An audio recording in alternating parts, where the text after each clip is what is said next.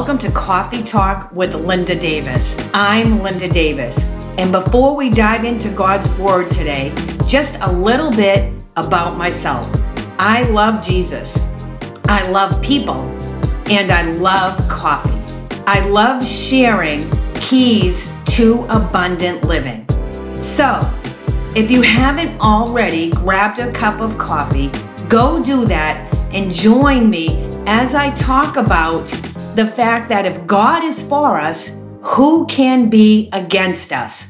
And just real briefly, before I dive into all that and what the Lord's been showing me, if you've been enjoying this podcast, share it, subscribe to it, help me get the word out there so we can get the word out there. So, diving into what God's been showing me, back in the fall of 2021, God began speaking to me about what the new year held. And of course, we're in the year 2022, and the Lord led me to Isaiah 22 22, which is also in Revelation chapter 3, confirmed. But in Isaiah 22 22, it talks about open doors, the ones that God opens and no man can shut, because He's the one that holds the key.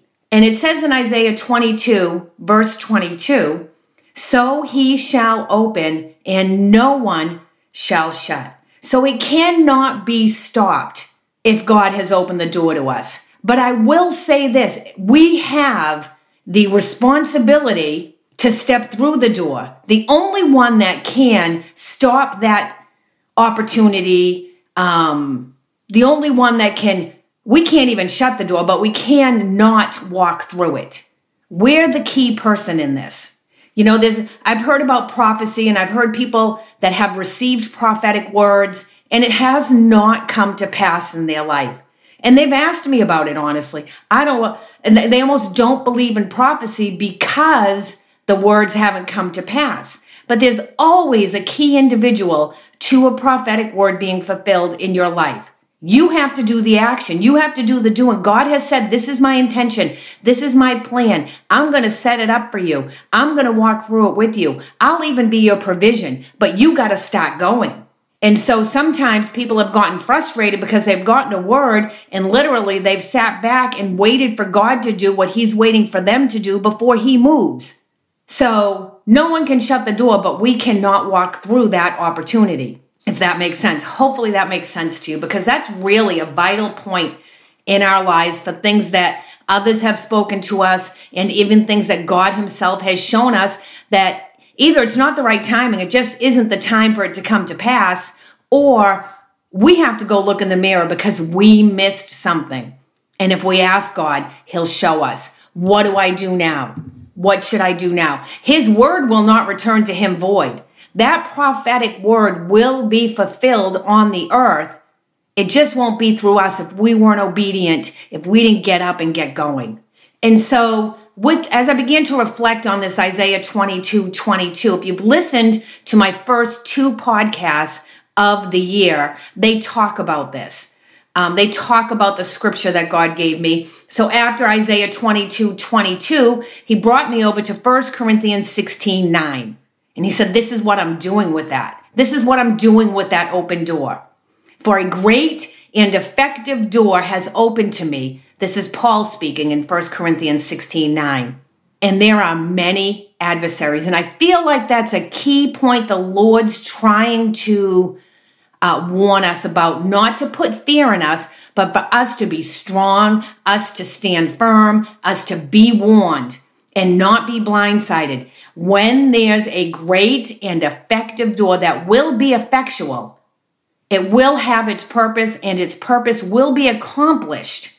There will be adversaries. There will be resistance. But if we go back to Isaiah 22 22, no one can shut that great and effective door. No one shall shut. In other words, don't worry about it. You're worrying about stuff you don't need to worry about, and it's sapping you of your energy and your strength and your focus because when we're worried, we can't focus on what we need to focus on. It's sapping us of all that. And that's what's making us ineffective. We're allowing it to do that. And we're now ineffective. And that great and effective door is not effectual because we've yielded to the worry and not taken God at his word. The word tells us if God is for us, who can possibly be against us? This is actually a scripture verse in Romans 8 verse 31. What shall we say then? What shall we say to these things? If God is for us, who can be against us? Okay, so clearly, this is in response to something. What is it in response to? There's a lot going on in the whole chapter of Romans, chapter 8. So, you know, it's basically, to sum it up briefly, it's basically a battle of the flesh versus the spirit. Right? We're basically being told we did not receive a spirit of religion, a spirit of religious duty. That's not what this walk with the Lord is about. This walk with the Lord is more about being sensitive to the Holy Spirit and how He directs and guides us. And uh, Romans chapter 8, we're not an orphan. We did not receive an orphan spirit. We've been brought in, we've been grafted in as sons and daughters of God through Jesus Christ. That all has taken place. Any suffering is less than nothing, less than nothing compared to what awaits us. So think about that. How can something be less than nothing? That's in verse 18 of Romans chapter 8. And it says, For I consider that the sufferings of sufferings of this present time are not worthy to be compared with the glory that is to be revealed to us. They're not even worthy to be compared, right? The Passion Translation says less than nothing. And I like that because how can something be less than nothing? It's so low, it's less than nothing. So that's pretty powerful right there. God, and going on what Romans 8 is really telling us, so we get to this point of verse 31, that's who, who can take us out? Nobody can take us out unless we allow it. And I have to make sure you understand there's always that key, unless you allow it. How are you responding? How are you reacting? They can't do it. You can yield to it, yes. What does yield mean? You give permission to. We're either yielding to the Spirit and to God in that great and effective door, or we're yielding to the adversary, which is sometimes ourselves or others, and we're yielding to how they're making us quote unquote feel or react. It's always up to us when God has said. So he knows our hearts. He always knows our heart. He knows our longings. And we just have to trust those things in his hand until he says to do something with it. Then by faith, we get up and we do something with it. He's already, this is all in Romans chapter 8. He's already proven his love, right? Through his son. He's serious about us. He's serious about our destiny. How's our destiny fulfilled? Through open doors, through great, wide, effective open doors. All leading up to this. And he comes out to this and he's like, So, what does all this mean? It means if God has basically said, I'm with you, I'm for you, I'm standing there, I'm not going to leave you, I'm not going to forsake you ever, no matter what it feels like, no matter what it looks like, I'm there. Trust that I'm there. Trust me. And if we do that, who could ever stand against us? Nobody. Nobody's that strong. Nobody's that powerful. Nobody. Now, I'm not even going to go there, but Job kind of points that out, walks that walks that theory out. So God has already proven his love through Jesus Christ, through, through being willing to send his son on our behalf and on the behalf of those that came before us and on behalf of those that will go after us. And we can make it a little more personal and say, on behalf of our children and on behalf of our children's children, like that song, The Blessing says, and our children's children's children. Who, who can stop that? Who can possibly condemn us? Jesus isn't here to condemn us, convict us. That's a whole different conversation. But I mean, he went up on the cross. He's not looking to condemn or look down on anybody. So, in all this, right, if nothing can be for us, I mean, against us, right, nothing can stop us.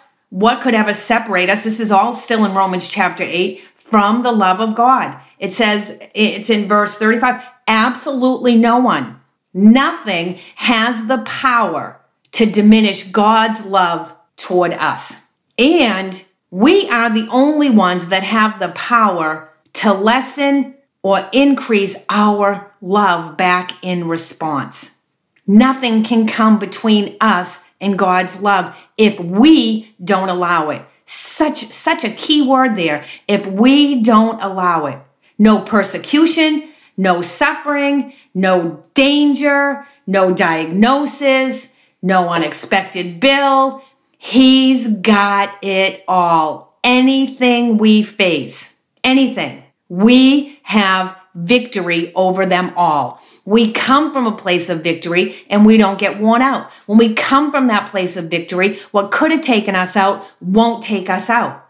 When we come from that place of victory, that this is no surprise to God. He knew it was coming my way. If He knew it was coming my way, He's with me. He thinks I can handle it in Him. And I'm going to lean into Him and I'm going to continue walking through this thing. It's not taking me out. Put your feet down, anchor your feet down, and say, No, this isn't working. This isn't stopping me. I'm going forward in what God, I'm walking through that wide effective door and I'm going to be effectual in this season because God said it's my season. And I'm not letting me stop me because I'm the only one that can stop me. So I'm making the decision that if God said, if God said to me, hey, there's a door opening that I can open and no one can shut.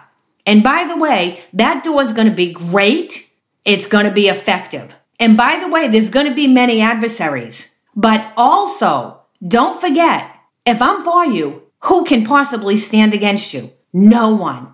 That's where I'm standing. That's the place I'm coming from, and that's the place I'm stepping from. Sometimes I think we get frustrated with the adversaries, we get frustrated with the resistance, but to me, that resistance, that battle in front of us, that contending that we have to do is an indication of what's on the other side. You know, I heard somebody speak this weekend and they made the comment I thought was so good that comes right into all we've been talking about is that if I'm walking along and I'm doing something I thought God told me to do and there's zero resistance, like they didn't word it this way, but I'm wording it this way. The red carpet's being rolled out for me. Everything's just so smooth and going along.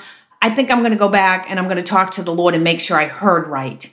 But where there's resistance, great resistance, like God said to me, there'll be many adversaries. When that is there, then I'm going to push through.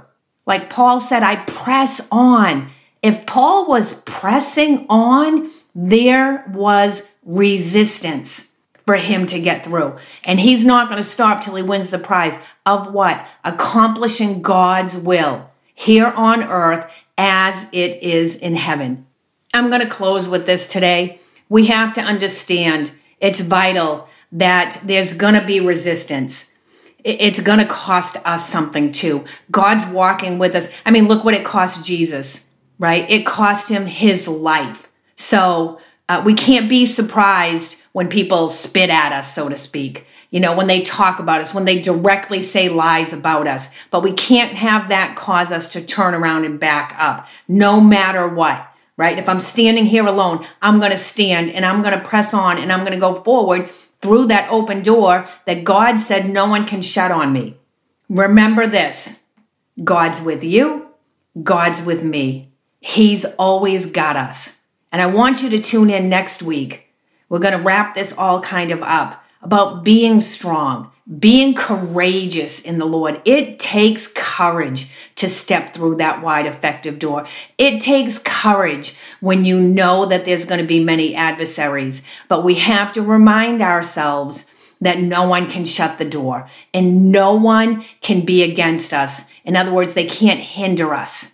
And if we'll keep pressing on all the lies, all the words spoken, we will prove them to be false in the Lord as we come from victory to victory in the Lord.